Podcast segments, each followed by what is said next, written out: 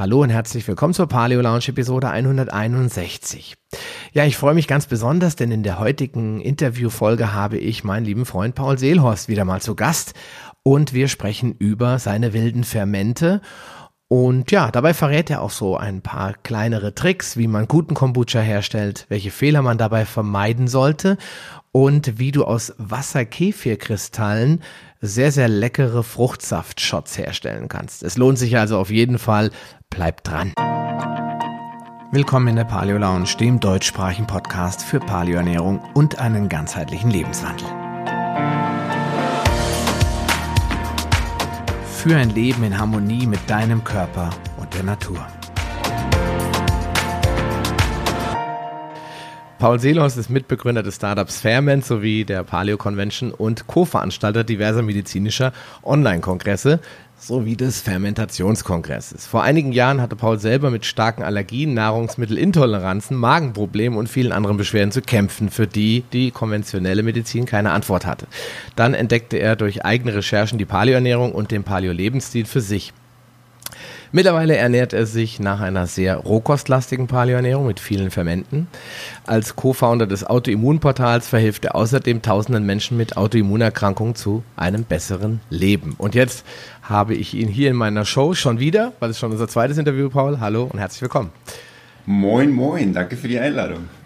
Ja, äh, wir haben äh, gerade eben schon mal ganz kurz gequatscht, aber viel zu sprechen gibt es nicht. Wir kennen uns schon ganz gut und wir hatten auch schon vor über einem Jahr ich weiß nicht, das ist schon über ein Jahr, glaube ich, her, hatten wir mal ein Interview, und das ist sogar noch länger her, es war nämlich vor der Paleo Convention, irgendwann im August mhm. 2017, glaube ich. Mhm. Und ähm, da hat sich ja mittlerweile einiges bei dir getan. Und äh, für die Hörer, die Paul nicht so wirklich im Detail kennen, in den Shownotes sind alle Links, wo du ihn finden kannst. Es gibt einen Podcast, äh, wo wir über Kombucha ganz primär sprechen. Da erklärt er eigentlich ganz, ganz detailliert, ähm, wer er ist und was er macht. Deswegen ersparen wir uns das heute und sprechen einfach mal darüber, was gibt es denn Neues? Was hat sich denn seit der Paleo Convention äh, so bei dir alles getan? Hui, eine Menge. Ähm, wir haben mit Ferment ähm, viele neue Produkte gelauncht. Also ähm, auch Sets zum selber machen für Wasserkefir, Milchkefir, für wilde Fermente. Wilde Fermente sind so Kimchi, Sauerkraut und so, so Equipment. Mhm. Ähm, da den Online-Shop weiter ausgebaut, genau. Dann haben wir bei Ferment Kombucha war es ja damals noch so, dass wir alles von Hand abgefüllt haben. Mhm. Ähm, schönerweise haben wir dann Mitte letzten Jahres, so die Zeit, wo wir auch gerade eigentlich den Podcast hatten, äh, fing so eine Verhandlung an mit einem größeren Partner, äh, die potenziell in der Lage waren, gewesen wären, uns dann im, im größeren Stil äh, unseren Kombucha abzufüllen mhm. und dass ich auf deren Anlagen produziere. Und äh, ja, das hat dann ein Jahr ungefähr gedauert und jetzt ist es soweit und wir haben unsere erste große Abfüllung gerade gemacht. Okay. Ah, das habe so ich gesehen. 40.000 Flaschen und sowas hast du Ja, 45.000 Flaschen. 45.000, genau. genau. Das hättest du ja, wenn du das von Hand gemacht hättest, würdest du heute noch abfüllen. ja, mit richtig fett äh, Hornhaut an den Händen. Wie so ein ja, echter Paleo wahrscheinlich. Ja. Ähm, und ja, dann äh, lustigerweise, gestern ist der Drinkstarter-Wettbewerb äh, beendet geworden. Das ist ja. ein Wettbewerb für Startups mit Getränken. Es gibt ja jedes Jahr irgendwie 500 neue Getränke und voll viele failen halt. Ja. Und da sind wir Zweiter geworden. Oh, Ganz herzlichen geil. Glückwunsch. Ja, danke. Das äh, habe ich gestern erfahren. Super. Ähm, und jetzt geht das Getränk noch zu so einer Jury irgendwie von, äh, ja, also die, die besten zehn, Top 10 gehen jetzt zu einer Jury, die verkosten das und die besten drei davon kommen nochmal weiter und genau. Okay. Ja, also, Spannendes Thema. gespannt sein. Auf jeden Fall, auf jeden Fall. Also ähm, ich sag mal, das Thema, äh, das Thema Paleo Convention, das, wenn ihr das ein bisschen verfolgt habt, habt das vielleicht mitgekriegt, ist ja ähm, leider eingestellt worden, was natürlich auch mit dem immensen finanziellen und organisatorischen Aufwand zu tun hat. Und das haben ja nur zwei einzelne Personen alleine gestemmt, der Paul und der Leon. Und äh, traurig und schade für die Fans der Paleo Convention. Aber ich meine, was bringt das dann dir und dem Leon, wenn ihr nachher, sagen wir, irgendwo in Berlin mit der Gitarre sitzt und sagt, okay, wir haben uns da übernommen, wir singen mal ein paar Jahre am Brunnen, bis das wieder äh, abbezahlt ist. Ähm, gibt, gibt es denn irgendwelche Aussichten ich meine, ich mein, wir sprechen ja gleich im Detail auch noch über Fairment und äh, über die anderen Sachen, ja. äh, was du, was du in puncto Conventions, äh, Veranstaltungen und so weiter in Zukunft planst oder wo die Richtung, wo das in welche Richtung das gehen wird bei dir? Ja, ähm, also du hast recht, äh, das Projekt war einfach ein Riesenrisiko immer auch, wie das Wetter, ob das Wetter mitspielt und ein großes finanzielles Risiko und man musste alles bei der Stadtbehörde anmelden und schlag mich tot. Also super, super Stress und dann musste alles an einem Tag zusammenkommen und passen und mehrere tausend Sachen koordiniert werden. Also der absolute Stresshorror für mich, vor allem ich bin ja gar nicht professionelle Veranstaltungsagentur oder so. Ne? Und mhm. also, dass Leon und ich das alleine gemacht haben, stimmt auch nicht. Wir haben so viele tolle freiwillige Helfer gehabt und so viele Freunde, die uns geholfen haben. Auch die, die Referenten und Workshopleiter waren super hilfsbereit und es also war so ein richtig geiles Community-Ding und das ist eigentlich auch immer noch.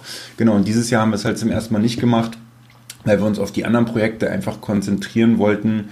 Ähm, wo wir einfach viel größere Chancen sehen, viel mehr Leute zu erreichen, wie zum Beispiel diesen Online-Kongressen. Mhm. Ähm, wir haben dann ja auch nochmal das Material von der Paleo Convention in so einen Online-Kongress äh, verpackt. Das, da haben wir auch 10.000, 15.000 Leute mit erreicht, richtig verrückt. Ähm, und ja, also mein Herz schlägt natürlich immer noch für diese Social Events und coole Leute treffen und es hat mir auch immer mega Spaß gemacht. Aber wenn, dann wäre es sowas wie so ein Paleo-Kongress vielleicht, den man nochmal macht oder ein Autoimmun-Kongress oder so oder ein äh, Biohacking-Kongress oder irgendwie sowas.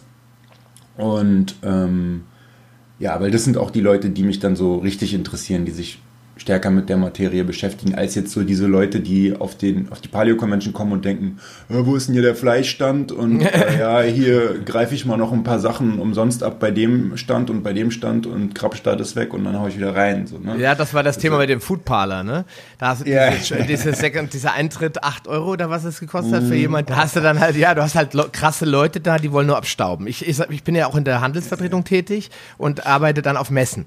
Und du hast immer mhm. freitags und samstags sind immer die die Abstaubertage. Das weiß eigentlich jeder und spricht auch jeder. Da kommen die Leute ja. nur, um Brötchen, Süßigkeiten, Kugelschreiber, Werbegeschenke ja. von den Ständen abzusaugen. Ja. Sie interessieren sich nicht, sie wollen auch gar nichts von dir wissen, sie wollen nur abstauben. Genau. Und solche Leute, hast, solche Leute hast du dann. Ja, gut, ja, war ein bisschen krass. Ich entschuldige mich nochmal, Herr Hochoffizier. Du hast doch, du hast doch Abstauben gesagt. Ach ja, stimmt, Abstaub. Ja. genau, richtig. Ja, ja. Ich kann das genau. verstehen. Also, es ist ein super Event, aber wenn du dann halt, äh, ich meine, ich, wir haben Max und ich haben gestern über das Flowfest auch gesprochen. Äh, er beschränkt das ja jetzt wirklich ganz, ganz äh, krass auf 500, weil er sagt, alles andere ist mir zu viel.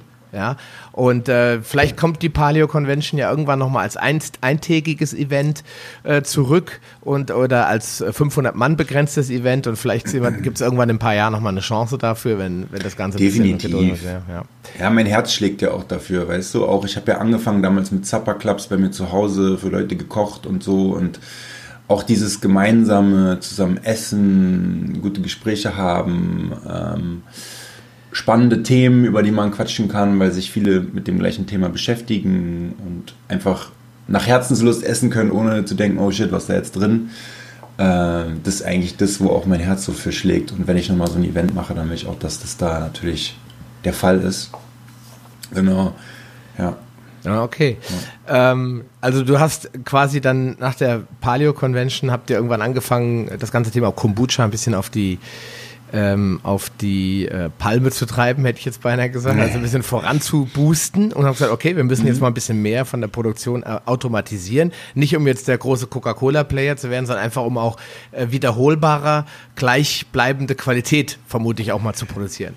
Ja, das. Ähm, dann kannst du halt auch höhere Standards einhalten. Ähm, genau.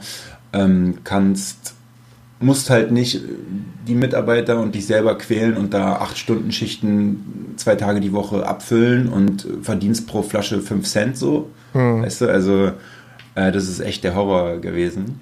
War es wirklich so äh, wenig? Fünf Cent? Ja, okay, ja, ja. das ist ja krass. Das ist mega krass. Alle denken so, oh, er hat, äh, du hast ein Getränkestartup, dann bist bestimmt Millionär, war? Äh, ja, klar, nee, total. Ne? ich, bin, ich bin ein Knecht und arbeite in einer Manufaktur. Die Leute vergessen immer, dass Coca-Cola, weiß ich nicht, 400 äh, Millionen Flaschen abfüllt und nicht 5000, äh, ne? Das ja. ist ein kleiner Unterschied. Oder sind 45, genau. 45.000 ist im Verhältnis zu dem, was ein ganz normaler Wasserbrunnen so lokal irgendwo in Brandenburg abfüllt, schon dreimal mehr. Ja, ja, und da ist die Marge natürlich auch viel höher, weil du, du mischst einfach die Sachen zusammen, bumm, auf riesigen Tanks, hast die Rohstoffe in riesigen Mengen eingekauft, die kosten gar nichts mehr und auch die Flaschen und alles. Ne? Und dann mischst du es zusammen und fertig. Und bei Kombucha ist es halt so, du mischst es zusammen aber brauchst dann trotzdem, also wenn jemand jetzt sagen würde, ey, mach mal 100.000 Liter Kombucha, kaufe ich dir sofort alles ab, sage ich, äh, cool, aber warte mal, ich brauche erstmal 20.000 Liter fertigen Kombucha, den ich nicht abfüllen kann, sondern den ich exklusiv nur benutze, um die 100.000 Liter anzusetzen. Hm, als Starterflüssigkeit. Als Starterflüssigkeit, das heißt, es ist ein organisch wachsendes Ding und dann muss es ja auch noch fermentieren, viele Tage oder sogar Wochen ähm, um fertig zu werden. Also das kannst du einfach nicht so zack mal eben hochskalieren. Ne? Ja klar, das, das muss man, glaube ich, auch den Leuten generell mal bewusst machen. Ähm, ich wir Männer trinken ja auch gerne mal ein Bierchen. Das ist ja beim Bier nicht anders. Ja? In, mhm. Bayern, in Bayern gibt es dann immer das Helle. Das ist immer das, Bier, das erste Bier, was halt relativ frisch ist und wenig ge gelagert wurde. Aber wenn man ein ordentliches Pilz oder zum Beispiel auch Hefeweißbier oder sowas trinken will, die müssen halt auch eine Weile erstmal liegen, ruhen in der, mhm. äh, im Tank oder was auch immer. Und äh, das kann man nur begrenzt skalieren. Gut, die Bierbrauer haben da schon ihre Mittel gefunden, aber das mhm. ist kein Vergleich zu Coca-Cola, Fanta, Sprite und so weiter. Die kannst du wirklich unendlich skalieren. Wenn jemand sagt, ich brauche 8 Milliarden Liter, ja, kein Problem. Wann morgen? Oder ja, ja. Das, können, das können die dann, und bei solchen organischen, selbstgemachten Rezepturen, wo in, im Hintergrund noch so ein kleiner Kerl ist namens Scooby, der auch noch, der auch noch wachsen muss, der lässt sich jetzt nicht äh, ins 9-to-5-Korsett quetschen. Los, schneller, wachs schneller. wir brauchen mehr genau. Geld, wir müssen Umsatz machen. ja, außer du machst ein paar Steroide in den Tank mit rein, dann. Äh, ja, aber dann, ne, dann hast du ja auch überhaupt gar kein natürliches Produkt mehr. Ja, insofern. nee, Spaß. Ich also, weiß nicht mal, ob das funktionieren würde. Nee, pff, klar. Aber ich meine, wenn, wenn wir sind jetzt gerade beim Thema Fermente, also äh, wir haben in dem ersten Podcast ja über den Kombucha gesprochen. Und ähm, mhm. Was hat sich denn so getan seitdem im, im Kombucha? Ich meine, die, die Stückzahl ist hochgegangen. Ihr, ihr experimentiert ja, ihr seid ja auch eure besten Kunden. Das heißt, ihr probiert ja selbst sehr viel aus und sagt, hm, schmeckt mir jetzt nicht so gut oder immer. Ich habe festgestellt, mein Kombucha, ich mache den ja selber. Du hast ja auch so ein Set, was du für, die mhm. äh, Leute verkaufst, die das gerne selbst probieren wollen. Und mhm. der Scooby, der macht ja eins. Er wächst langsam, aber er wächst immer weiter. Man kann ihn eigentlich ja. nie aufhalten. Und da ist so ein bisschen wie der Hermann-Kuchen, den man damals so kannte in den 80ern. Mhm. Ähm, wenn du jetzt äh, den eine Weile ziehst, ich habe festgestellt, die schmecken immer wieder unterschiedlich, je nachdem, was du für einen Tee hast, wie lange du ihn hast reifen lassen und vor allen Dingen, ob du dir den Pilz bei euch gekauft hast. Den fanden wir alle zu sauer. Und den, den ich mir selbst gezogen habe aus meiner Starterflüssigkeit, weil wenn du die lang genug stehen lässt, wächst dann irgendwann dort auch ein eigenständiger Pilz wieder drauf. Ja, mhm. der schmeckt wiederum anders. Ist das die fantastische Natur oder gibt es dafür vielleicht so ein paar grundlegende Erklärungen? Ja, da hast du vollkommen recht. Also genauso viele Kräuter und Tees, wie es gibt, genauso viele Kombucha-Geschmäcker gibt es. Und der Zucker, was für einen Zucker du verwendest, hat natürlich auch einen Einfluss. Du kannst auch Honig verwenden oder, ne? Also, und es kommt dann immer darauf an, wie viel Starterflüssigkeit du auch verwendest, wie sauer diese Starterflüssigkeit ist ähm, wie deine Kultur ausbalanciert ist, also ob da jetzt besonders viele Bakterien drin sind oder besonders viele Hefen, ob der Pilz so groß ist, dass er das komplette Glas oben abschließt oder ob es eher ein kleiner Pilz ist, ob der jetzt äh, auf halb acht da in der Flüssigkeit rumhängt oder wirklich an der Oberfläche schwimmt, was die Temperatur ist, ähm, welche Mikroben du vielleicht an deinen Händen hattest und mit in die Kultur reingibst. Ähm, also es ist super divers und ganz unterschiedlich. Und wie lange der Tee gezogen hat, was es für ein Tee ist. Grüntee ist auch nicht gleich Grüntee und so. Und mhm. ähm, ja, also generell äh, gibt es immer so eine, technisch gesehen, so eine Entwicklung vom Kombucha, wo man sich anguckt, okay, ähm, welchen pH-Wert hat jetzt das Getränk, also wie, wie sauer ist das Getränk jetzt schon? Mhm. Ne? Bevor du den, die Starterflüssigkeit reinmachst, da ist es noch also fast gar nicht sauer. Da hat es halt nur die Säuren, die vielleicht durch den Tee kommen. Mhm. Ähm, und dann gibst du halt die Starterflüssigkeit dazu und der pH-Wert verringert sich. Mhm. Äh, und dann startet die Fermentation. Die Frage ist jetzt, wo der pH-Wert mit der Fermentation startet.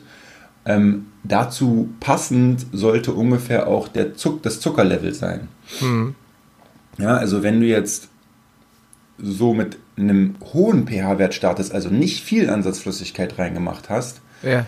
dann brauchst du auch ein bisschen mehr Zucker, weil die Fermentation dann noch ganz jung ist und ganz weit oben startet mit dem Zuckerabbau.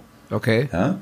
Stell dir das mal in so einem, äh, wie sagt man, in so einem Graphen vor, in so einer Grafik, ne? Ja. Wo unten die Zeit ist und ähm, also die, die die X-Achse ist ja immer die untere, mhm. ist die Zeit und die Y-Achse ist dann zum Beispiel das Zuckerlevel. Und dann fängt es oben links an, der Graph, und geht dann so runter in so einem Halbkreis sozusagen. Und ähm, genau, wenn du zum Beispiel schon eine sehr saure Flüssigkeit hast und niedrig startest mit deinem Kombucha, weil du die Ansatzflüssigkeit lange hast stehen lassen oder so, oder viel Ansatzflüssigkeit benutzt, sodass das Getränk schon sehr sauer startet, dann musst du natürlich weniger Zucker nehmen, weil die Fermentation dann auch schon nach viel weniger Tagen fertig ist. Mm, okay. Weißt du, also du startest dann später in der Zeitachse auch. Und da ist der Zucker auch niedriger. Das kannst du, ja. äh, ich meine, ich komme ja so ein bisschen aus der aus der klassischen äh, deutschen Ernährung mit viel Brot und so weiter, habe mich in den letzten zehn Jahren eigentlich immer wieder mit Sauerteig beschäftigt, habe das durch Paleo mhm. so ein mhm. bisschen abgelegt, habe gesagt, okay, Paleo mhm. und Teig, das ist ja Widerspruch irgendwie, ne? also zumindest so Getreideform. Und bin jetzt aber durch Urgetreide, ähm, habe ich bei mir so ein bisschen Paleo 2.0 eingeleitet und äh, habe ein bisschen mehr Urgetreide wieder in meine Ernährung eingebaut und habe mich dann auch angefangen mit der Fermentation von Teigen zu beschäftigen. Einmal natürlich durch den äh, Zustand der Hefe äh, das heißt Zufügen von Hefe und äh, da ist es eigentlich ganz genauso. Wenn du, äh, viele Leute vertragen ja keine Hefe und kriegen davon Blähungen, Bauchschmerzen oder Verdauungsschwierigkeiten und äh, das liegt dann ganz oft daran, dass zum Beispiel so ein normales 1 Kilo Brot oft 40 Gramm äh, Industriehefe drin hat die dann mhm. ja auch noch mal über eine Stunde oder zwei geruht hat und sich dann auch gut und gerne auch auf äh, 45 bis 50 Gramm vermehrt hat, weil natürlich je mehr Hefen du am Anfang drin hast, desto mehr können sie sich auch äh, mhm. entwickeln. Ähm, und ich bin dann so ein Freund vom sogenannten Plötzprinzip, das heißt, du gehst dann quasi hin und fängst mit 0,3 bis 0,5 Gramm Hefe an und lässt dafür dem Teig aber 24 Stunden Zeit. Und das ist dann ganz mhm. interessant. Am Anfang passiert gar nichts in den ersten vier, fünf Stunden. Nach acht Stunden siehst du dann die erste Luft im Teig. Das heißt, du merkst, dass er aufgegangen ist. Mhm. Dann fängst du an, ihn zu dehnen, ihm mehr Luft zu geben. Und dann merkst du nach 16 Stunden, dass der Teig richtig anfängt. Und nach 24 Stunden ist er, wenn du Pech hast, und das ist ein sehr aktiver Teig, enzymatisch reich, reiche Teige, zum Beispiel Vollkornteige oder Urgetreide, die äh, haben halt auch mehr Potenzial. Da gibt es mehr zu fressen für die Bakterien. Die wachsen stärker als das total durchgesiebte billige Turboweizenmehl. Mhm. Und da merkt man dann irgendwann, kommt dieser dieser Punkt, wo der Teig förmlich platzt. Das heißt, wo er überreif wird und dann mhm. fällt er in sich zusammen. Das heißt, dann hast du zu viel Hefe drin und dann ist der Teig quasi nicht mehr backfähig. Und mhm. äh, ich glaube, beim Kombucha ist es halt, wird es gesteuert über das Zuckerniveau. Habe ich das so ungefähr richtig verstanden? Oder über die so Balance, Zucker-Säure-Balance, sag ich mal hier. Kann man sagen, aber auch die Hefemenge. Also es ist sehr komplex. Es ist wirklich sehr komplex. So, ähm, und zu Sauer, also zu Sauerteig, ähm, ich bin gar nicht so ein Fan von so Hefe zu geben und so, muss ich sagen. Mhm. Weil Hefe hast du sowieso immer in der Luft und die kommt ganz leicht in den Teig rein.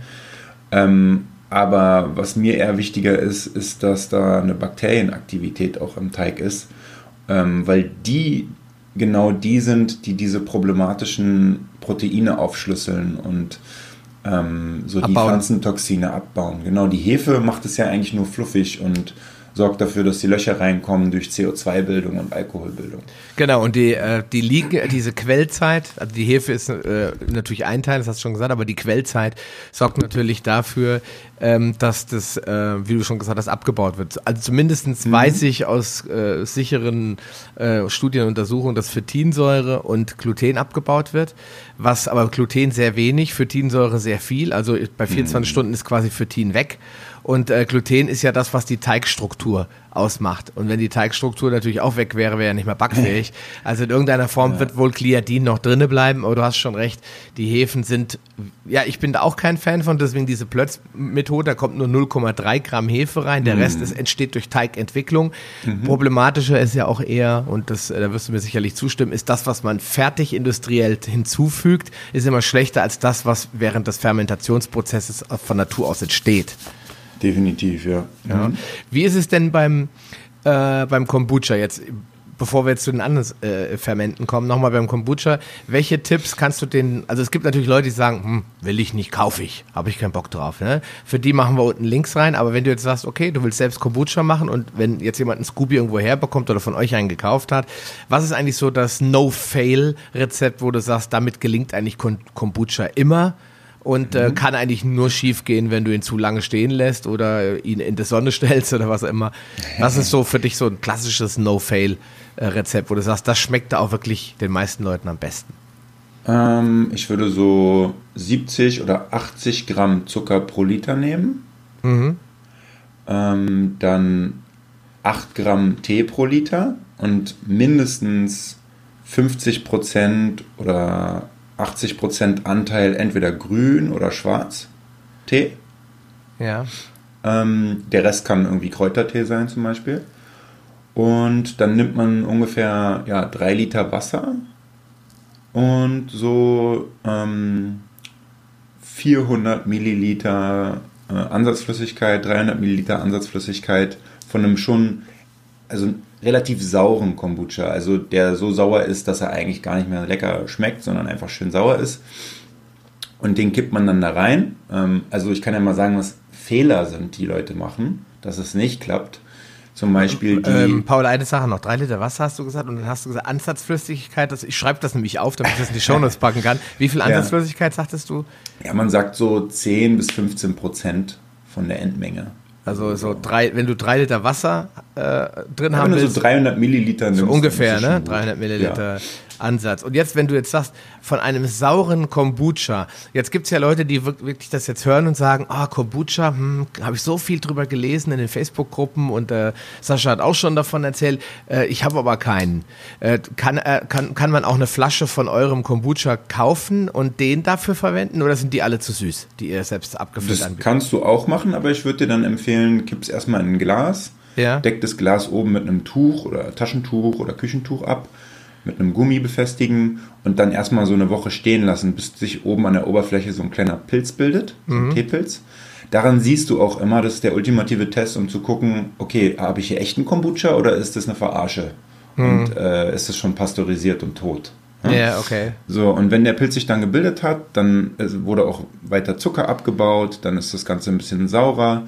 Ne? Und dann ähm, kannst du auch das zum Beispiel als Flüssigkeit nehmen und diesen kleinen Pilz, der sich entwickelt hat, und dann oben reinkippen. Ah, okay. Das heißt, du würdest dann, ich nehme mal jetzt den, den klassischen, euren beliebten in der grünen Flasche, ist mit, äh, oder welche mhm. ist der, der mit, mit, dem, mit dem fruchtigen, fruchtigen Geschmack? Der grüne ist, glaube ich, mit Minze, ne? Nee, der grüne ist einfach nur Grün- und Schwarztee. Ah, okay. Äh, den, den würde ich definitiv nehmen. Da ist die Kultur okay. dann perfekt ausbalanciert. Okay. Allerdings, bevor jetzt die Leute anfangen, das so umständlich zu machen, empfehle ich, geht einfach in unseren Online-Shop und kauft euch da einen Teepilz, der schon fertig ist, mit perfekter Ansatzflüssigkeit. Ach, da ist ja die Ansatzflüssigkeit mit dabei. Stimmt. Genau, ah, genau. Das habe ich jetzt auch nicht mehr dran gedacht. Okay. genau, und also die Fehler, die viele Leute machen, also. Genau, kommen wir mal zum Fehler. Hm? Genau. Eigentlich brauchst du ja wirklich nur süßen Tee, lässt ihn abkühlen, packst die Ansatzflüssigkeit und den Pilz rein, deckst es ab und hm. lässt es stehen. Hm. Fertig. Den Fehler, den manche Leute machen, ist, die kochen den süßen Tee, und während es noch heiß ist, packen sie dann die äh, Kultur rein. Ja, dann stirbt natürlich alles. Hm. Ja? Und dann fängt es irgendwann an zu schimmeln.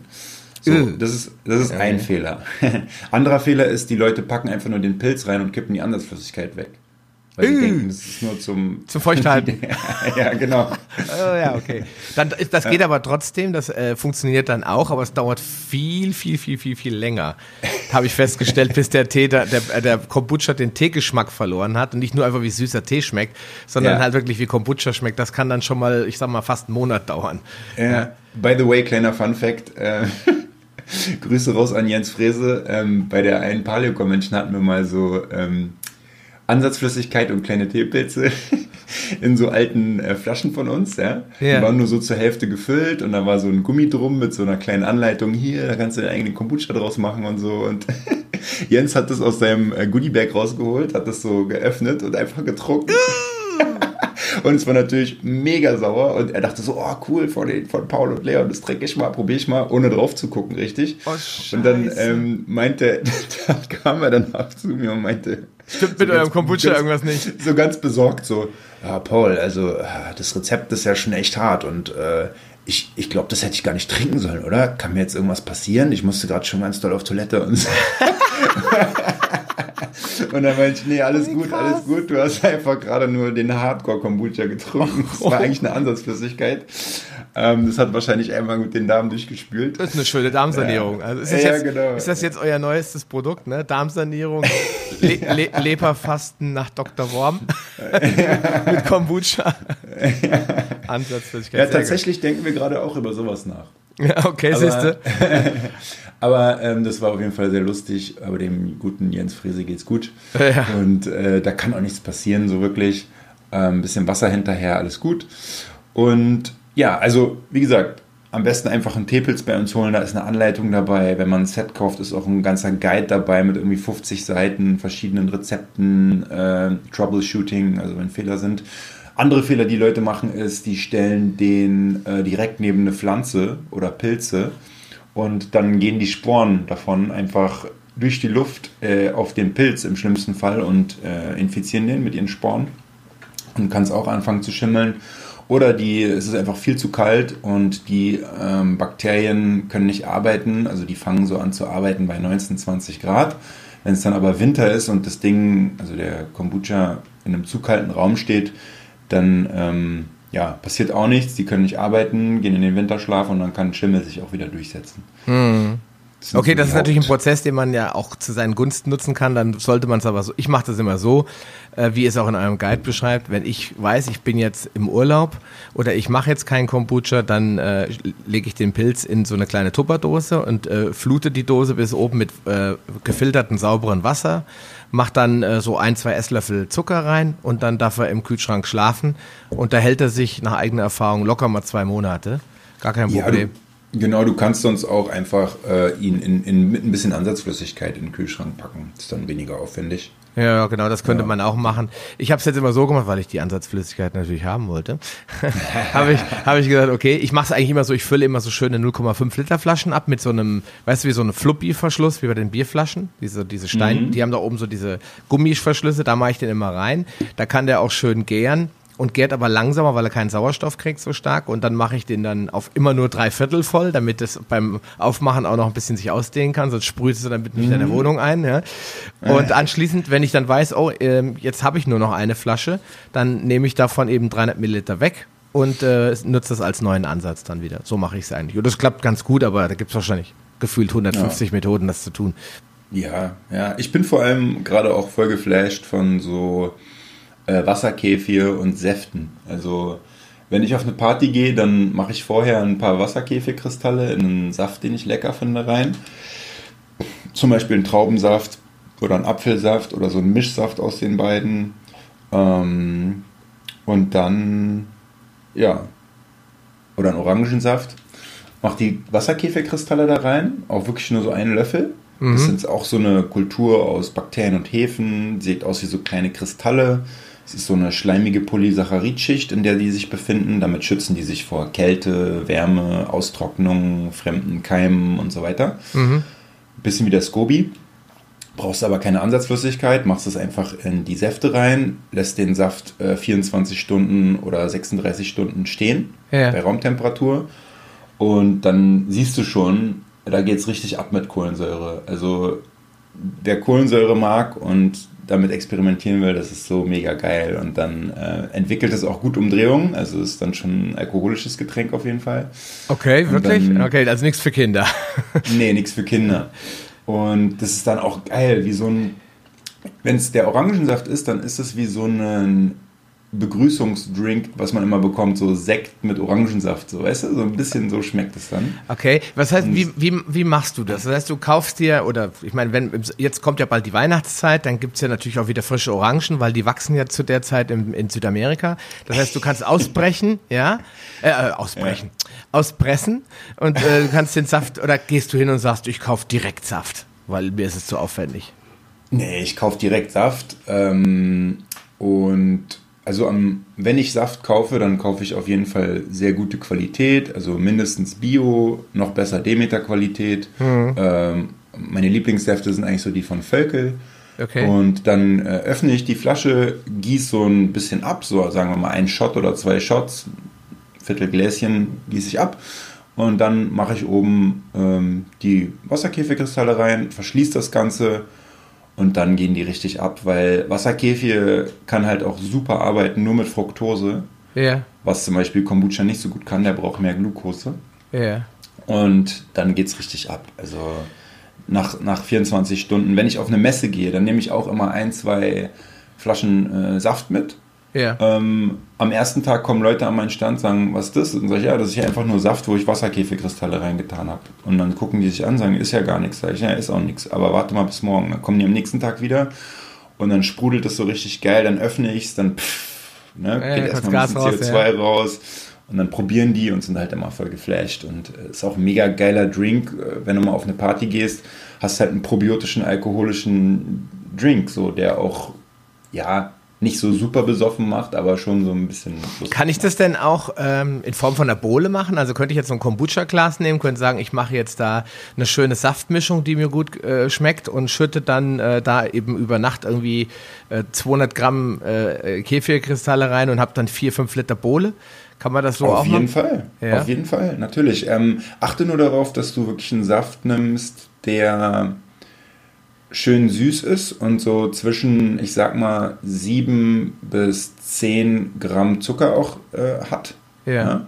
Der Zucker wird dann ja auch ein bisschen abgebaut, ist dann auch nicht mehr ganz so süß. Das ja, klar, logisch. Ja. Bilden sich auch äh, Vitamin C, B-Vitamine und ganz andere tolle Sachen die ja. sogar gegen Diabetes wirken, im besten Fall. Was ja eigentlich irre ist, ne? Weil gerade ein Diabetiker sollte ja keinen Saft trinken eigentlich, aber ja. du, so hat die Natur hat halt ein paar Sachen vorgesehen, die wir eigentlich völlig vergessen haben.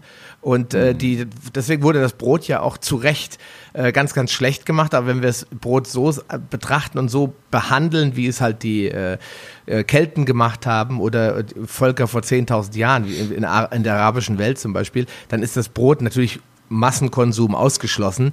Äh, sicherlich kein giftiges Nahrungsmittel mehr, aber die Industrie macht halt sehr viel von unseren guten alten Nahrungsmitteln auch kaputt. Ja, ja und vor allem, also Ernährung ist ja wirklich nur ein Baustein und diese ganzen externen Stressoren, die auf uns wirken heutzutage, äh, verschlechtern natürlich auch nochmal die Art, wie wir das Ganze vertragen. Also die Jäger und Sammler früher haben viel mehr Mikronährstoffe zu sich genommen als wir heutzutage mhm. und hatten viel weniger äh, chronischen Stress mhm. und haben dadurch auch viel weniger äh, Mikronährstoffe verbraucht als wir heutzutage. Ja, klar, ja? logisch, weil sie einfach und, nicht so viel Stress hatten, nicht geraucht haben, nicht äh, ja. äh, so viele Pestizide, Abgase und ja. so weiter und so fort. Und wir, wir fahren eigentlich, wir sind gerade eigentlich so wie Transformer-Autos, die durch die Gegend fahren, aber der äh, der Ölstand ist so auf, auf Minimum, weißt du? Mm. Kann jederzeit in den Arsch gehen, das Ding. Das stimmt, ja. ja. Äh, wie ist es denn jetzt hier mit, ähm, mit dem Milchkäfer? Ich möchte das nochmal so ein bisschen da reinschreiben. Also wir nehmen Direktsaft, ist klar, möglichst süß, 7 bis 10 Gramm Zucker pro 100. Wie viel, gibt es so ein Rezept, wo du sagst, so und so viel ähm, Kristalle pro 100 Milliliter oder pro halber Liter, dann weil die, die Fragen kommen, wie viel nehme ja, ich denn davon? Ja, ja, ja. Äh, nicht Milchkäfer, Wasserkäfer. Äh, ja, genau. genau. Entschuldigung. Also Wasserkäferkristalle natürlich von euch aus äh, eurem normalen genau. Shop, ne? Genau, zum Beispiel. Und die vermehren sich auch ganz schnell. Ne? Ähm, die vermehren sich so schnell, dass ich dann wirklich auch ganz viele Experimente mache und so kam es dann auch mit dem Saft. Äh, und nimm einfach, sagen wir mal, 0,75 oder 1 Liter Saft. Ja, okay. Äh, gieß ein bisschen davon ab und dann machst du äh, zwei Esslöffel Kristalle rein. Ein Esslöffel reicht auch, dann dauert es vielleicht ein bisschen länger. Und dann lässt es bei äh, Raumtemperatur stehen. Optimal ist so 22 bis 25 Grad. Mhm. Das ist eigentlich so die Durchschnittsraumtemperatur. Okay. Und ja. Und jetzt kommt jetzt ist natürlich nochmal wichtig, weil die Frage habe ich mir immer selbst gestellt. Was mache ich denn jetzt nach 24 Stunden? Jetzt habe ich, äh, probiere ich mal von oben und denke, hm, der hat ja schon genau die Geschmacksrichtung, äh, äh, die ich haben will. Jetzt ist es natürlich fatal, das stehen zu lassen. Also fische ich jetzt diese mhm. Kristalle wieder raus, damit er nicht weiterkehrt. Und wie lange hält sich das dann ohne die Kristalle? Ja, also ich mache es so, ich gucke mir erstmal die Flasche von außen an und dann siehst du schon, wenn du die Flasche bewegst, dass auf einmal ganz viel so Blubberbläschen aufsteigen. Das ist so diese Champagner-Kohlensäure, äh, ne? Diese ja. natürliche. Ähm, es mussiert dann richtig schön und dann sage ich, okay, äh, jetzt ist da Kohlensäure drin. Entweder ich mache mal kurz auf und nehme mal einen Schluck oder ich packe es direkt in den Kühlschrank. Ja. Und im Kühlschrank gärt das tatsächlich auch noch weiter, aber nicht ganz so schnell.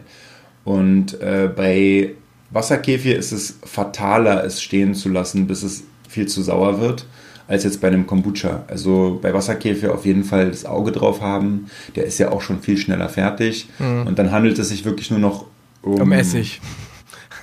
ja, oder um Stunden, äh, bis der Wasserkäfir irgendwann kippt, sozusagen. Ne? Bis du kannst natürlich noch ein bisschen.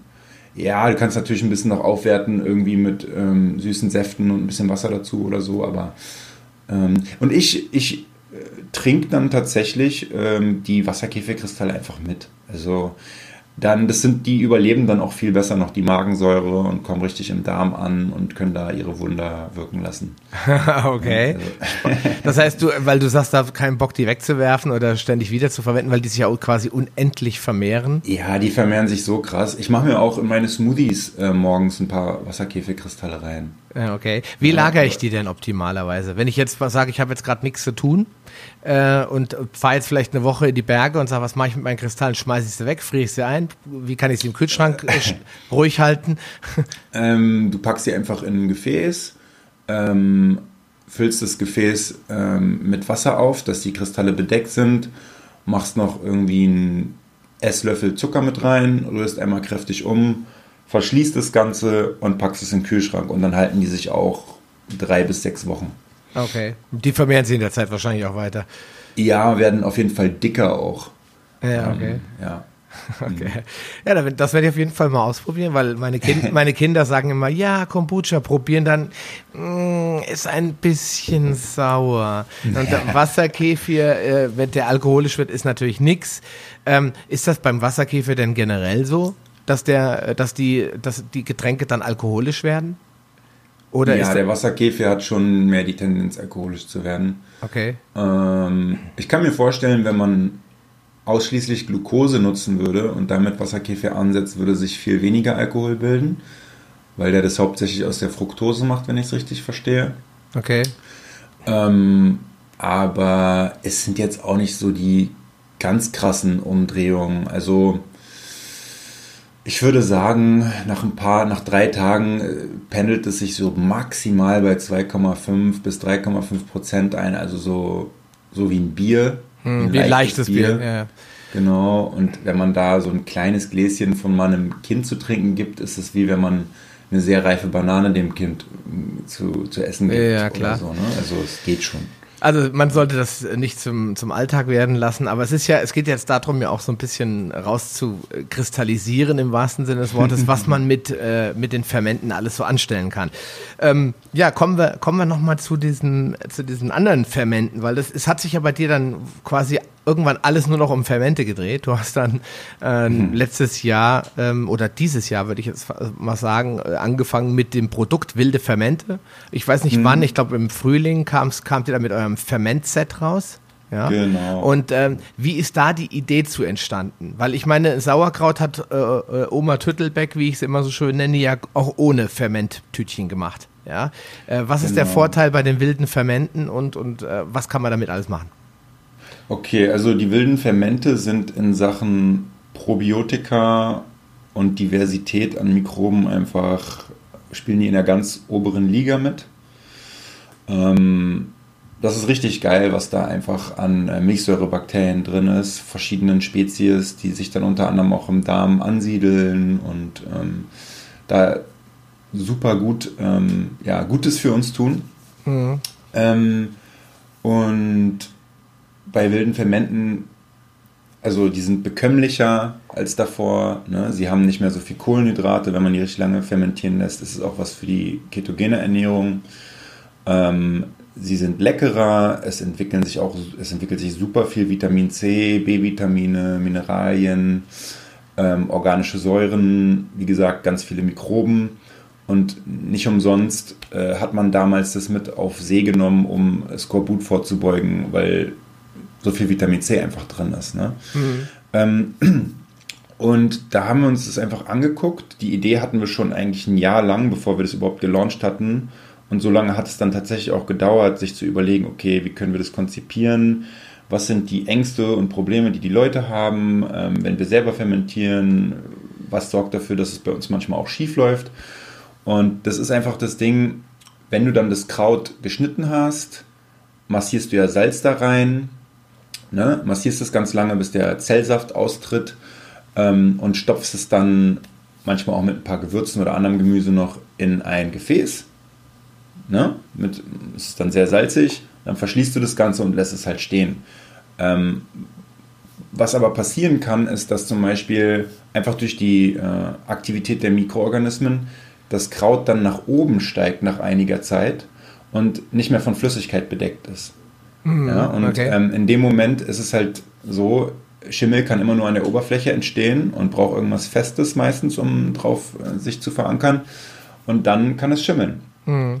Und dann haben wir uns halt überlegt, okay, ähm, wir brauchen irgendwas, was, womit es runtergedrückt werden kann. Ja, ähm, was wäre denn geil? Glasgewichte sind eigentlich das Geilste. Mhm. Okay, cool. Ähm, ja, dann äh, diese Mason Jars, die wir jetzt mit dazu äh, verkaufen in dem Set, sind halt auch mega praktisch. Dafür kannst du verschiedenste Adapter quasi nutzen und oben raufschrauben. Also nicht nur komplett verschließen, sondern auch, es gibt Adapter, dass es dann eine Trinkflasche wird. Dann gibt es Adapter, die haben wir jetzt äh, herstellen lassen. Die sind, ähm, wir nennen die Gäraufsätze, mhm. ähm, wo, die sind aus Silikon, die schraubst du drauf. Und wenn dann Gas entsteht, kann dieses Gas von innen nach außen entweichen. Mhm, okay. CO2, aber es kann keine Luft von außen rein. Und ähm, es soll auch keine Luft von außen rein, weil sonst die Fermentation schief geht, in dem Sinne, dass es vielleicht ungenießbar wird oder bessere Chancen auf Schimmel gibt. Ne? Und viele Leute haben ja auch Angst davor, dass durch die Gasbildung, wenn sie das vergessen, das Ferment, dass es irgendwie platzt oder so. Also hm. wenn du dir mal ein paar ältere äh, Fermentationsgruppen oder Foren anguckst, dann äh, posten die Leute da auch teilweise ähm, den, äh, so Bilder von, von dem Inneren ihres Kühlschranks oder ihrer Küchen und du siehst überall irgendwelche roten Rotkraut äh, stehen an der Decke. Oh, unter Decke, ja, wunderbar. ja, weil die Dinger irgendwie zerplatzt sind und man hat sie vergessen oder so. Und sogar in einem, in einem Kühlschrank kann das passieren, dass das platzt. Also, aber mit diesem System müssen die Leute halt auch keine Angst mehr davor haben, dass das passieren kann. Und ja, dann haben wir quasi diese zwei Hauptdinge ausgemerzt. Dazu haben wir noch so einen richtig geilen ähm, Stößel, mit dem du es halt auch schaffst, äh, das Sauerkraut super geil da reinzubekommen in die Gefäße, ohne dass du dir so krass die Hände dreckig machen musst. Und äh, dass sich keine Lufteinschlüsse bilden. Ja, und ähm, das ist eigentlich so das Hauptding. Gut, ich habe gesehen, du kannst ja quasi ja alles fermentieren. Das ist ja das Schöne an eurer Fermentierungsgruppe, die ich ja. hier auch nochmal in die Posts, in die, in die Shownotes reinpacken will. Ähm, die Leute fermentieren Gurken, die fermentieren Rotkraut, das ja bekannt ist. Das ist ja eines der bekanntesten mhm. Sauerkraut. Äh, Rotkraut natürlich auch. Gurken sind auch bekannt dafür, dass man sie einlegt, aber grüner Spargel. Ähm, du hast ja so ein paar Favorites. Ja, was, was, was sind so die Favorites der Leute? neben Sauerkraut und Gurken zum Einlegen oder zum, zum ähm, Fermentieren? Also ganz oben spielt auch Kimchi mit. Okay, das ist dieses Kimchi koreanische, ist, ne?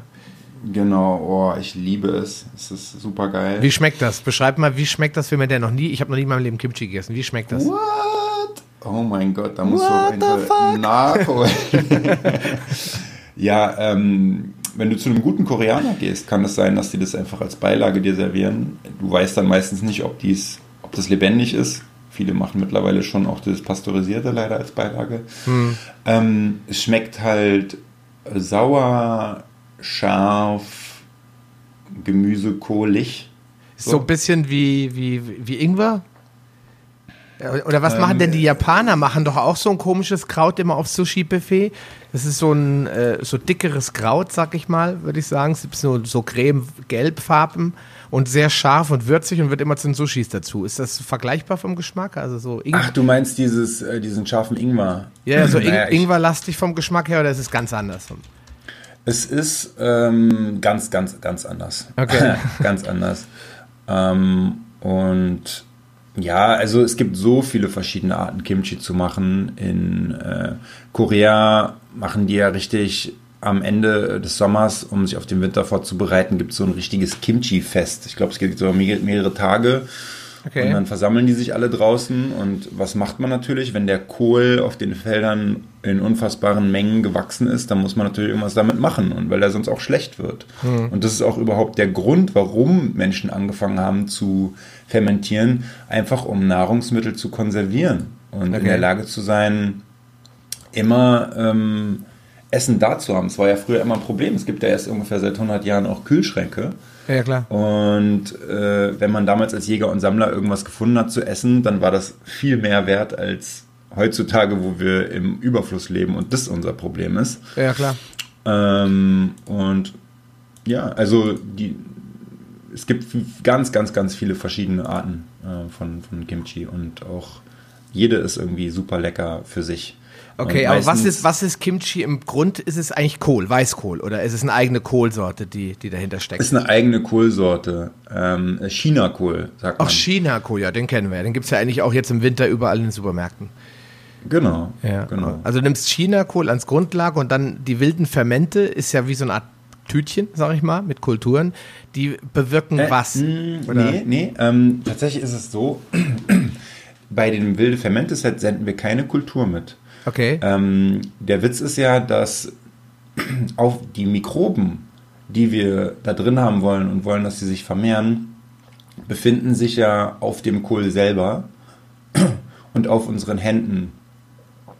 Ne? und in dem Moment, wo wir es dann ansetzen, geben wir den Mikroben, die da eh schon drauf sind, eigentlich nur ein tolles Milieu, in dem sie sich wohlfühlen und sagen, oh geil, hier vermehren wir uns. Okay. Ja? Und ähm, Früher war es ja so, wir, wir, war, wir haben so krass viele Mikroben einfach zu uns genommen, weil die Hauptnahrung, kommt natürlich darauf an, wo auf dem Planeten und zu welcher Jahreszeit, war ja erstmal sehr viele frische Wildkräuter. Ne? Und die einfach, äh, auf jedem Wildkrautblättchen hattest du Millionen von Mikroben, die du in lebendiger Form zu dir genommen hast. Heutzutage ist ja alles pasteurisiert, besprüht mit Pestiziden oder wir kochen es halt zu Hause oder dämpfen es mhm. und dann sterben die auch. Okay. Ne? Und deswegen hast du die auf dem Kohl sowieso schon okay. und gibst die einfach nur in dieses Milieu, wo sie sich vermehren können. Und das normale Rezept ist, du packst einfach, ähm, nimmst ein Chinakohl zum Beispiel, eine Knoblauchknolle, zwei Frühlingszwiebeln, vielleicht noch eine halbe normale Zwiebel, äh, Chilipulver und Salz und reibst es dann eigentlich alles schön ordentlich zusammen ein, dass es so eine Art äh, Pastenkonsistenz hat und der Kohl schön bedeckt ist. Ja, und dann äh, packst du es in ein Glas und schon nach drei bis sieben Tagen ist das Kimchi fertig. Ist auch geil für Leute, die jetzt histaminintolerant sind oder so. Und weil je länger was fermentiert, desto mehr Histamin bildet sich. Aber da diese Fermentationszeit sehr kurz ist, ist es gut geeignet für Leute, die auch Histaminintoleranz haben, aber dennoch sich ein paar Probiotika mal zuführen wollen und auch ein bisschen tolerieren können. Mm, okay, also Kimchi, ganz klar deine Top Nummer eins. Ich bin ja ein Riesenfan von Sauerkraut.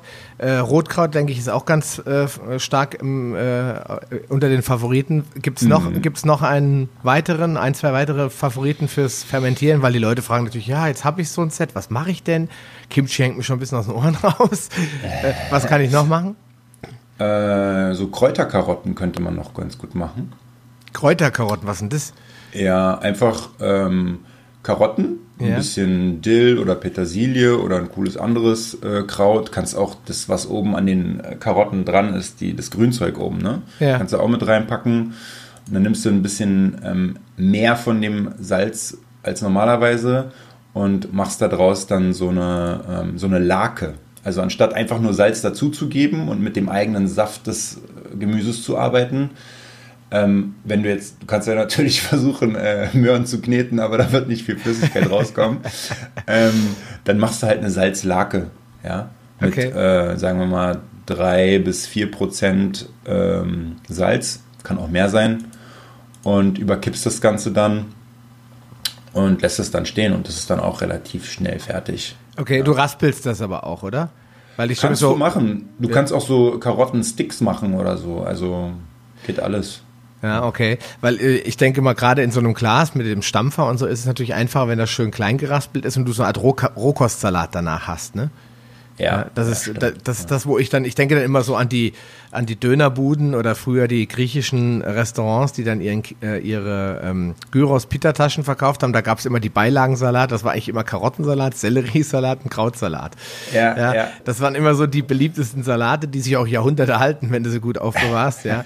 Insofern ist das ja sicherlich jetzt gerade im Winter. Die Polen nennen das ja Herbstsalat diese Rohkostsalat, das ist in Polen ganz beliebt und schmeckt auch, ich liebe das total. Das kann man äh, viel besser dann auch gebrauchen, finde ich, so von der äh, von Mikronährstoffprofil als jetzt so ein grüner Salat, der ja offiziell jetzt auch gar nicht mehr wächst. Ja?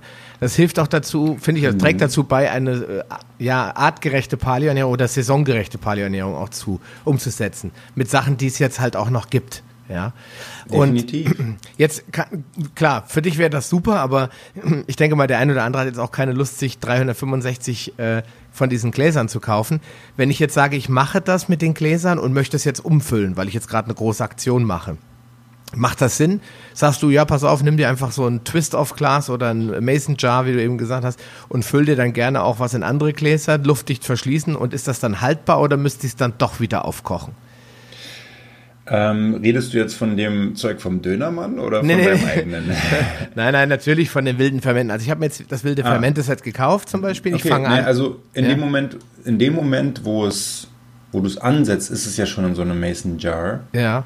Und dann alles, was du danach machst, wenn es fertig ist, ist, du öffnest es, nimmst das Glasgewicht raus, ja. ähm, machst dann jedes Mal auf eine Mahlzeit ein bisschen was davon rauf, am besten wirklich zu jeder Mahlzeit ein bisschen mhm. und äh, verschließt es dann wieder und packst es in den Kühlschrank. Und, ne, also, und da gärt es dann nicht weiter. Es kann da drin auch wirklich problemlos aufbewahrt werden. Also es ist ja, keine Reise. Es gärt schon weiter, aber es ist so ums 20 bis 50-fache verlangsamt. Weil es auch im Kühlschrank ist. Genau. Welche Erfahrungswerte hast du? Wie lange hält sich das? Es kann sich sehr lange halten. Also das Wichtigste ist wirklich immer, dass es bedeckt ist von ähm, Flüssigkeit, dass kein mhm. Schimmel sich bilden kann. Wenn ich weiß, ich gehe jetzt in Urlaub oder packe das ein paar Tage eh nicht an, dann ähm, mache ich manchmal noch ein Glasgewicht wieder rein einfach, mhm. sodass sich die Lake wieder nach oben äh, verlagert. Und dann hält das, ey, das kann auch ein halbes Jahr halten. okay. Und, ähm, und äh, manchmal nehme ich einfach äh, ein Ferment, wo ich weiß, okay, das habe ich jetzt lange nicht äh, gegessen. Äh, und drehe es im Kühlschrank einmal auf den Kopf, weil die Mason Jars stehen auch auf dem Kopf gut. Und dann hast du einmal komplett die Lacke umgedreht und äh, eine andere Stelle, an eine andere Stelle kommt Sauerstoff, ja. die aber davor die ganze Zeit unter der Lacke war und da bildet sich auch kein Schimmel. Also ähm, ne? es ja. gibt ja auch so Techniken, Schimmel zu vermeiden, indem man Sachen hinstellt und dann jeden Tag einmal umrührt. Ja, dass okay. der Schimmel nie Fuß fassen kann. Und so kann man auch Schimmel verhindern bei vielen Sachen. Ja, gut, aber ich sag mal, bei der Menge, die das Glas reinpasst, das hast du doch schnell verputzt. Auf jeden das, Fall. Das ist ja kein Problem. Insofern, okay, also wir packen das äh, Set unten auf jeden Fall rein für alle, die das mal ausprobieren wollen in die Welt des Fermentierens ähm, einsteigen wollen. Ähm, der Paul hat, glaube ich, mir auch einen Gutscheincode irgendwo gegeben. Ich meine, mhm. habt irgendwas gelesen, packen wir in die Shownotes, sonst bevor ich jetzt noch einen falschen Gutschein äh, hier äh, loslasse.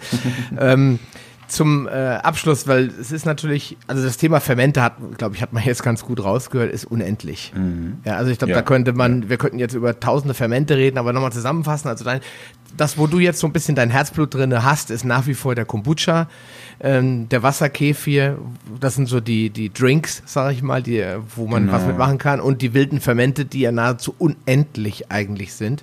Weil genau, wir, ja, ja, und wir haben auch ähm, letzte Woche Sonntag hatten wir auch äh, Sauerkraut gelauncht als Produkt richtig. Okay. Äh, das ist besonders lange fermentiert, also ist super bekömmlich, ist Keto für so Keto geeignet, wenn man ein bisschen als Beilage davon haben will. Hat super viele Mikroben, ist nur mit Steinsalz angesetzt, also nicht mit Meersalz. Im Meersalz sind es ganz viel Mikroplastik und ist von einem Bauern, der Demeter-Qualität herstellt. Ich habe jetzt das Demeter-Logo nicht draufgepackt, weil das müsste ich erst anmelden und so und das Ja, kostet ja, ja, nochmal klar. alles. Aber super geiles Sauerkraut kann man jetzt auch bei uns kaufen. Fertig, wer keine Lust hat, das irgendwie selbst zu fermentieren. Ja, klar. Und da steckt halt mein Herzblut auf jeden Fall drin in der ganzen Fermentgeschichte. Ich liebe es, neue Produkte zu machen und den Leuten die Möglichkeit zu geben, diesen sehr wertvollen Baustein wieder in ihre Nahrung zu integrieren und eine Symbiose mit Mikroben zu haben.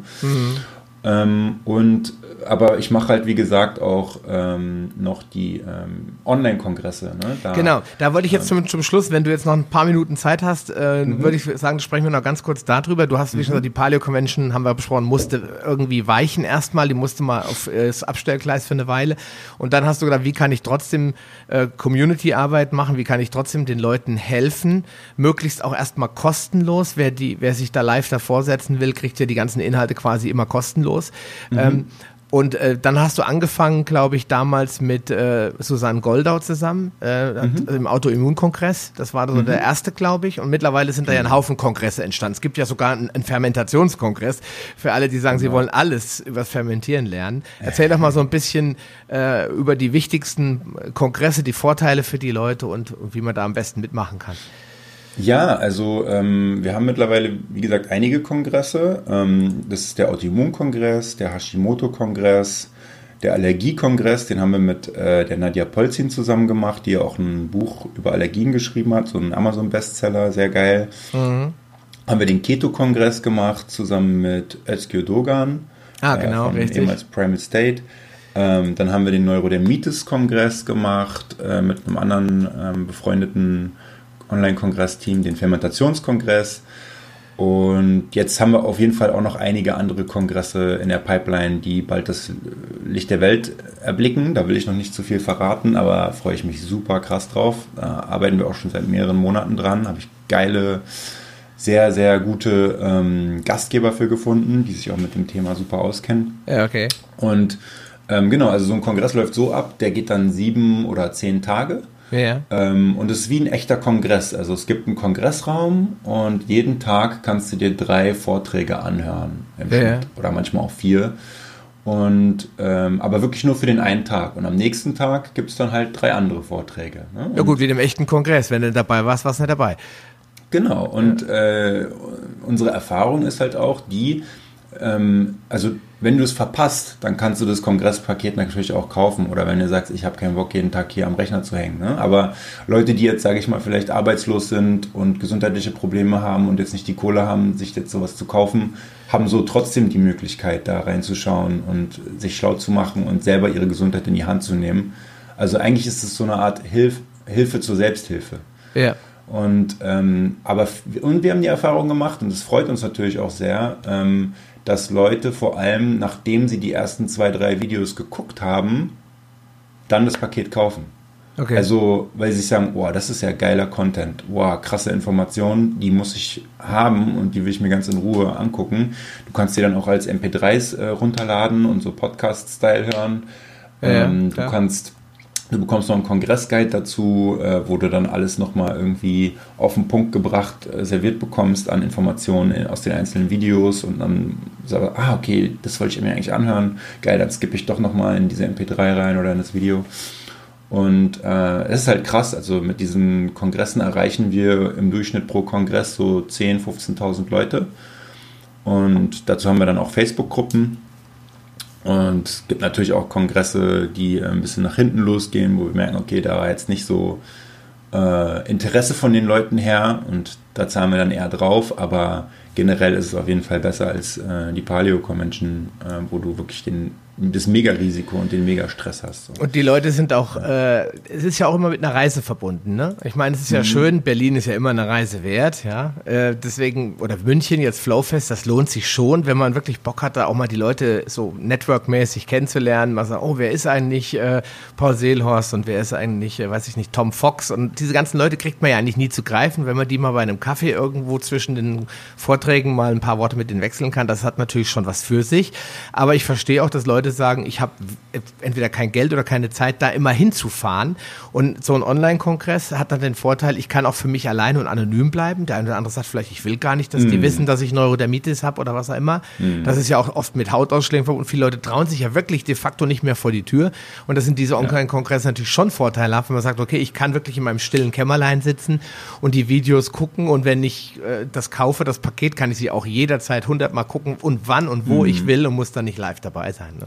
Definitiv. Und äh, ähm, wobei ja, die MP3s kannst du dir so anhören, das andere ähm, ist Streaming. Aber was halt auch geil ist, ist dann diese Dynamik in den Gruppen und dieses Community-Feeling. Und die Leute sagen, oh geil, das Video heute, habt ihr das gesehen, da war das und das drin und das Problem hatte ich schon immer und jetzt weiß ich endlich die Lösung. Und dann melden sich andere und sagen, ja, mir geht's genauso, voll spannend, aber hast du das Video mal gesehen? Und also diese Gruppendynamik und dieses Community-Feeling ist auch sehr geil und gibt den Leuten dann das Gefühl, dass sie auch nicht alleine sind und dass sie sich austauschen können und finden neue Freunde und sowas. Ähm, das ist auch sehr wichtig einfach und sehr geil.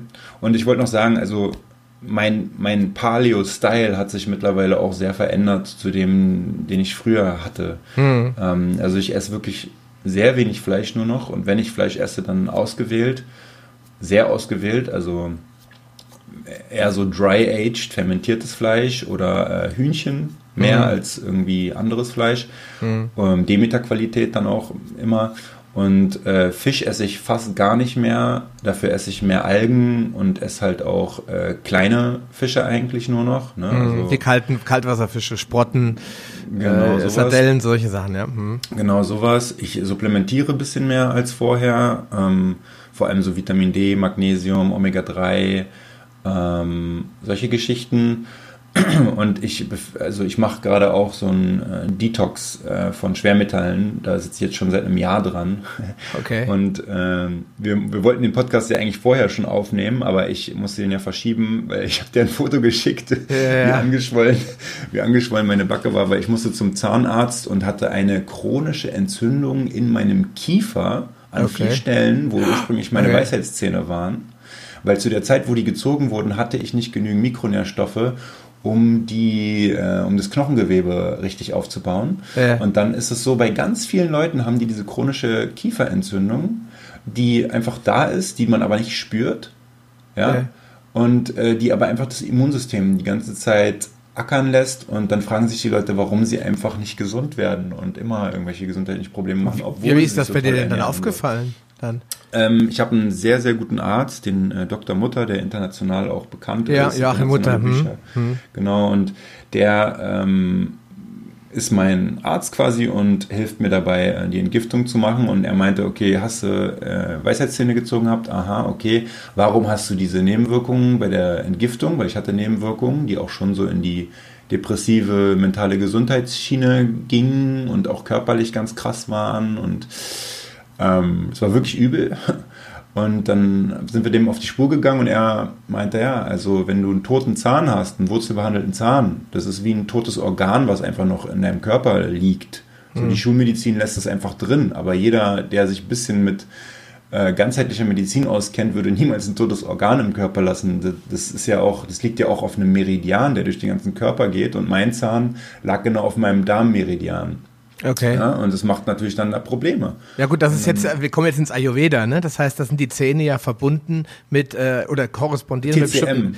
Genau. Ja, ja, genau. Mit verschiedenen Organen. Das heißt irgendwie, da gibt's ja so eine Theorie äh, von diesen verschiedenen Lebensenergien und Doshas und so weiter. Und da sind mhm. irgendwie bestimmte Zahngruppen mit bestimmten Organen verbunden. Und da war wahrscheinlich der Weisheitszahn ist sehr darmlastig, habe ich schon drüber gelesen, ja. Äh, das war jetzt nicht der Weisheitszahn, das war ein anderer Zahn. Ähm, und der, der lag auf dem Darmmeridian. Aber alle meine Weisheitszähne wurden mir gezogen. Und es hat damals auch ganz lange gedauert, bis sie, ähm, bis die heilen.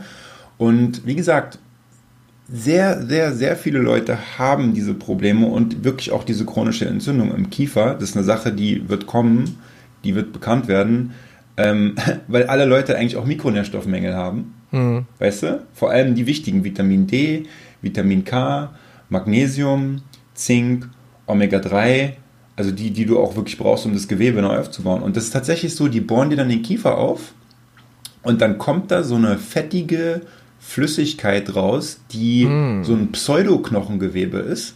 Das läuft richtig dann so raus, wird dann abgesaugt, abgeschabt und dann spritzen die dir da äh, so ein äh, Protein-Zellmembran-Zeug rein, was sie vorher von deinem eigenen Blut äh, extrahiert haben. Boah, klingt nicht appetitlich.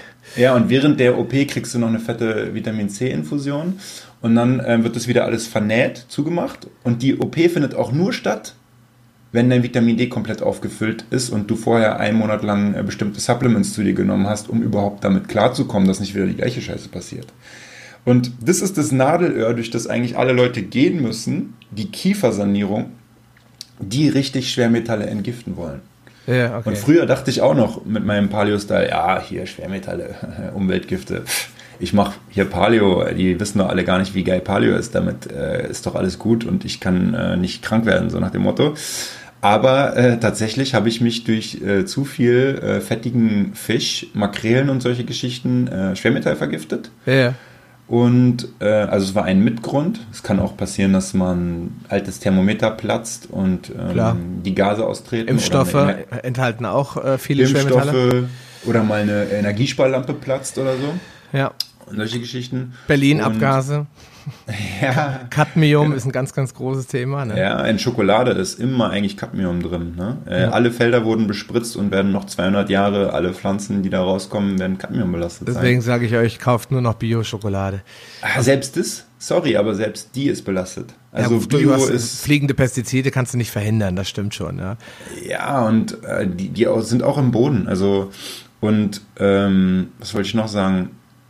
Ähm, bei dem ja, Kie also, beim Kiefer, äh, bei den Entgiftungen. Genau, so und äh, was der das Ding halt ist, ich esse auch keine Leber mehr, ich esse auch keine Nieren mehr und ähm, das hat damit zu tun, dass es die Entgiftungsorgane sind, diese ganzen Metalle eh da durchgehen und sich meistens da drin auch festsetzen und leider hat der Körper keine evolutionäre Strategie entwickeln können, um diese Schwermetalle loszuwerden, weil die ungefähr erst seit 200 Jahren in der Atmosphäre existieren, in dem Sinne, sich immer mehr anhäufen. Und der Witz ist, je vergifteter du mit Quecksilber bist, desto schwerer kannst du Schwermetalle entgiften, weil sich Quecksilber an die Entgiftungsenzyme ransetzt, unter anderem und halt auch in der Leber und den Nieren und dem Darm festsetzt. Mhm. Also es ist ein ganz übles Thema und wird meiner Meinung nach ziemlich groß werden in der nächsten Zeit, weil es gibt auch Experten, die sagen, jede Autoimmunerkrankung hat mit Vergiftung zu tun. Weil ja, dann noch der Darm kaputt geht. Mit Entzündung vor allen Dingen. Genau. das war genau, ja bei dir ja, war ja bei dir jetzt ja. auch der Fall, ne? Diese Entzündung. Genau.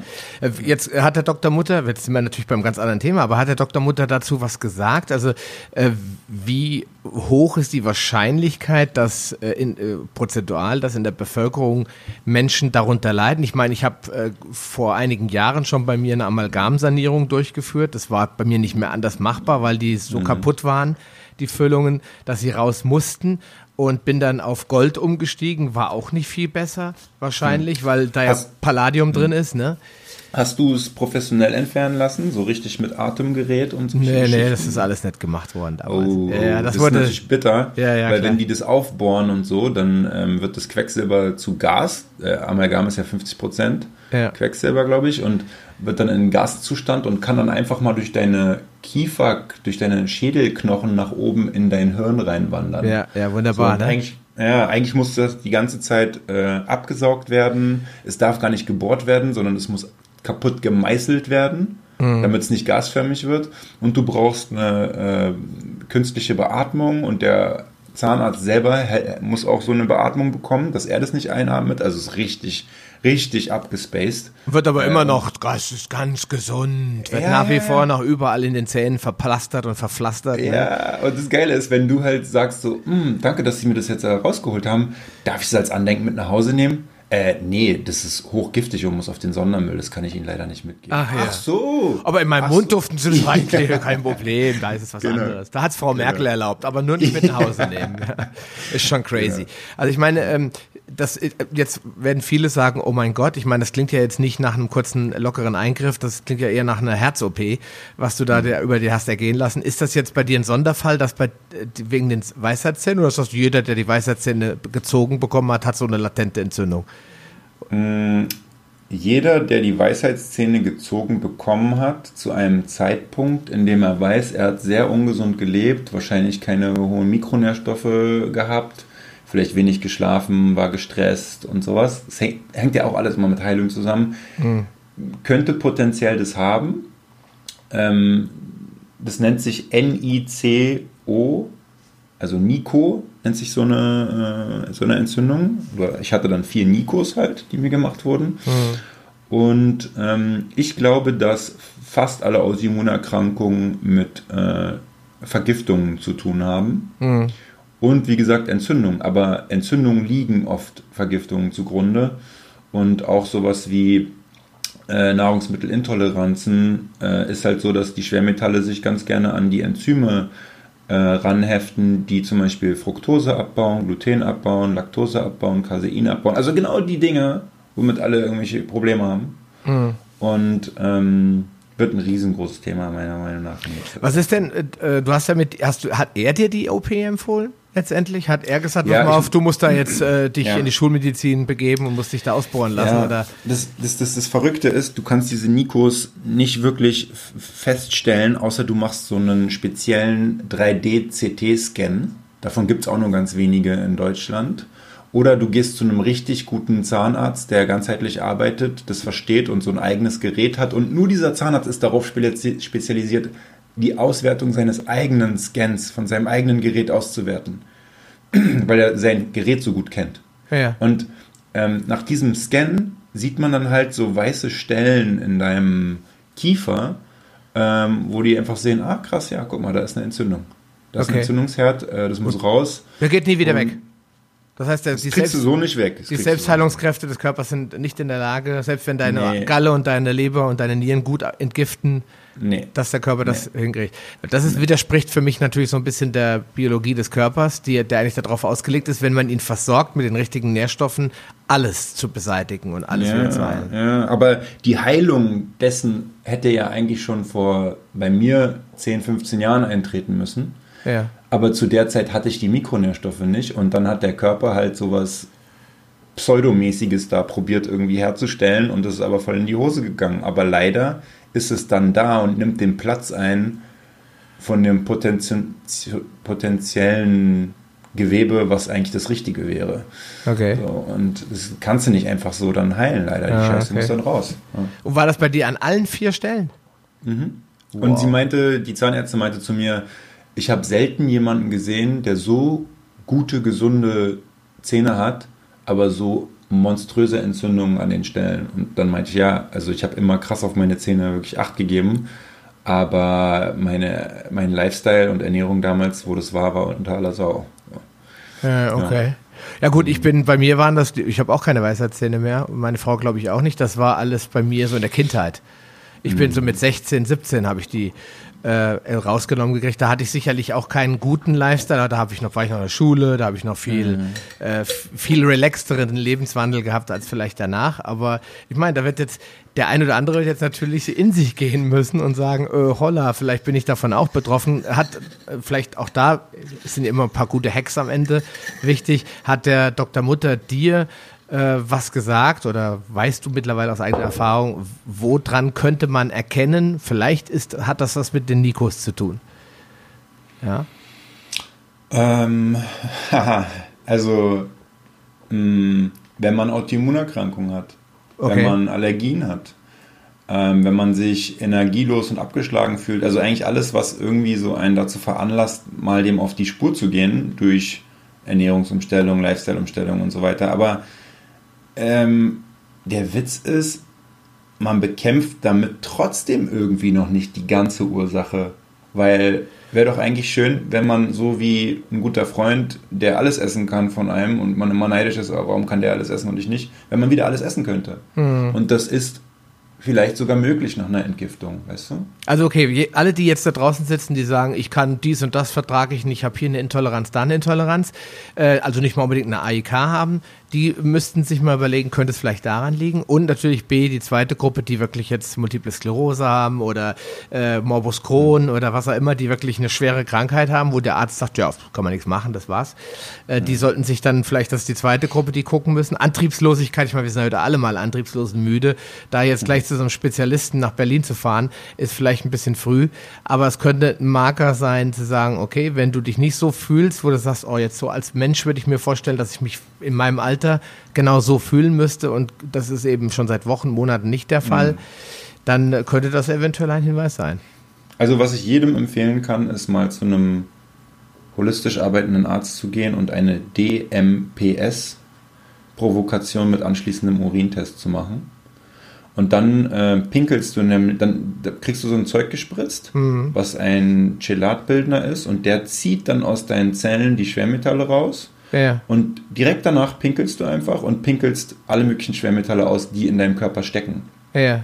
Anhand dessen weißt du nicht, wie viel du im Körper hast, aber du siehst, was erstmal drin ist.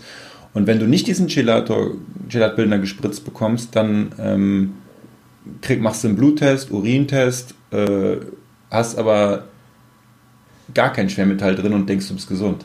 Ja. Oder denkst, du bist nicht vergiftet. Aber das Zeug ist nur in der, also das schwebt so im Körper rum, paar Wochen, und dann geht es in die Zellen rein und kommt von alleine auch nicht mehr raus. Hm, okay. Also ich arbeite auch gerade an so einem Entgiftungsprotokoll übrigens. Okay. Und ähm, ja, weil ich einfach finde, das ist so krass, wie viel Unwissenheit da herrscht und ähm, wie wenig es dazu gibt, einfach. Äh, da kann man viel machen. Mhm, klar, ja. Lieber Paul, äh, das war, ein, war, eine ziemlich vollgepackte Episode. Ich glaube, wir hätten jetzt, wenn du nicht noch einen Termin hättest, hätten wir jetzt noch eine Stunde reden können. Ähm, ja. Ich würde sagen, wir beschließen das Ganze jetzt. Wir haben uns heute ja auch sehr, sehr stark mit den Fermenten beschäftigt, mit dem einen Teil, gesunde Ernährung, das ist ja immer ein wichtiger Punkt, aber äh, auch der andere Teil, also die Entgiftung, das heißt unsere Organe wieder fit machen, so dass sie das tun, wofür sie eigentlich gewachsen sind und in unserem Körper entstanden sind. Das, das wird auf jeden Fall einen ganz, ganz großen Punkt einnehmen. Ich glaube, da kann ich allen nur empfehlen, selbst mal in sich reinzuhören, zu schauen, wie fühle ich mich und äh, diese DMPS-Provokation, die kann man äh, sicherlich googeln. Ich bin fest davon überzeugt, Heilpraktiker sind da sehr stark unterwegs, bieten sowas sicherlich mhm. an, die, weil die auch viel mit äh, Gelatbildern und Entgiftung arbeiten. Wichtig, ich glaube, die ja. dürfen das nicht mal. Ich glaube, du ein Heilpraktiker darf dir nicht einfach eine DMPS-Infusion geben. Okay. Das, das muss das ein Arzt sein. Ja, dann googelt man einfach mal, also ich weiß, dass ja die das machen, dass die Entgiftungsprotokolle anbieten, die Heilpraktiker, äh, hätte ich jetzt einfach mal vermutet, aber es kann sein. Also bitte erstmal nachfragen da draußen, wer das jetzt äh, wissen will, da mal googeln, mal mit dem Hausarzt sprechen, äh, wer da vielleicht als Spezialist in der Region in Frage kommt, der sowas mal machen könnte. Dann hat man auf jeden Fall die Gewissheit. Und wenn man da dann sehr auffällig hohe Werte hat, dann ist das ja schon mal ein, ein Indikator für eine eventuelle Schwermetallvergiftung im mhm. Körper. Ähm, von Pestiziden wollen wir gar nicht reden, die kann der Körper ganz gut abbauen, aber auch die sammeln sich in den Zellen und Geweben mhm. und äh, gehen nicht einfach so durch ein paar Gläser, Gläser Wasser trinken und mal eine, äh, eine Woche fasten wieder weg. Ähm, insofern, ja, es gibt ja da die verrücktesten Aussagen. Ich ähm, kann nur da auch nochmal auf Daniel Knebel, den Podcast mit Daniel Knebel zurückführen. Äh, der hat ja auch gesagt, ohne mhm. Supplementierung, du hast es ja eben auch bestätigt, mhm. äh, sind wir heute nicht in der Lage, dauerhaft gesund zu bleiben, weil die Nahrungsmittel, die uns entgegen der Aussage von Professor Dr. Dr. Michels, die behauptet, das Kokosöl sei giftig und Supplemente seien Bullshit, die bräuchte man nicht, die Natur hätte alles, was wir brauchen das war vor 150, 250, 500 Jahren vielleicht auch noch so, mhm. als die Natur nicht total vergiftet ja. war.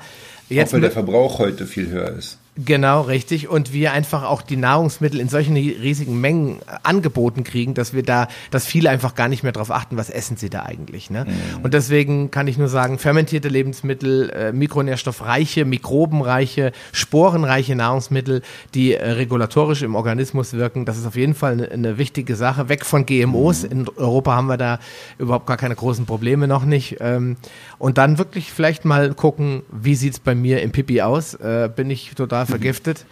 Ich denke, damit haben wir die Leute heute gut ausgestattet an Infos, oder, Paul? Definitiv, definitiv, denke ich auch. äh, wo, wo, kann man dich finden, lieber Paul? Wie immer bei äh, auf den einschlägigen Seiten. Palio Lifestyle bist du noch im Team mit dabei, natürlich beim Autoimmunkongress, beziehungsweise du hast ein ganz neues Autoimmunportal. Da mhm. findet man dich natürlich. Ähm, genau, das mache ich auch mit dem Team äh, vom Autoimmunkongress zusammen. Genau. Da gibt es dann den, der, natürlich die Seite Ferment. Dann haben wir äh, üblicherweise da auch äh, ein Angebot, nämlich 10% für den Online-Shop. Den Code schreibe ich in die Show Notes rein. Und das gleiche mhm. gilt für den Fermentationskongress. Wer jetzt sagt, okay, er möchte sich das Kongresspaket holen, äh, der kann dort auch die 10% über den Gutscheincode einlösen. Also auf mhm. jeden Fall einfach mal reinschauen und gucken, was der Pause alles anbietet. Und dann ist er natürlich mega aktiv in den Social Networks. Da findet man ihn immer. Und natürlich auch in meiner Paleo Lounge Gruppe. Da ist er auch mit dabei. Also wenn du ihn direkt was fragen willst, kannst du das gerne dort tun. In diesem Sinne. Yes. Lieber Paul, ich danke dir vielmals. Lieber Sascha, ich danke dir. Hat Spaß gemacht. Freut mich. Und dir da draußen wünsche ich einen schönen Tag. Bleib gesund und giftfrei. Bis demnächst. Dein Sascha Rühler. ciao, ciao. Ciao. Eine weitere spannende Folge der Paleo Lounge geht zu Ende und ich hoffe, sie hat dir gefallen. Alle erwähnten Links und weiterführenden Informationen zu dieser Folge findest du in den Show Notes unter paleo-lounge.de slash podcast. Dort findest du ein vollständiges Archiv aller Podcast-Episoden auf einen Blick. Klicke einfach auf die entsprechende Folge, um zu den Show Notes zu gelangen. Wenn du tiefer in die Welt der Paleoernährung einsteigen willst, dann möchte ich dich herzlich dazu einladen, ein Teil meiner Paleo-Bewegung zu werden. Die Paleo Akademie ist ein kostenloser Mitgliederbereich für alle Leser und Hörer der Paleo Lounge und bietet dir jede Menge spannender Informationen, um dich aktiv bei der Erreichung deiner Ziele zu unterstützen. Du kannst dich ganz einfach unter paleo-lounge.de slash Mitgliederbereich registrieren. Der Link findest du natürlich auch in den Show Notes. Ich wünsche dir viel Erfolg. Bleib gesund, dein Sascha Röhler.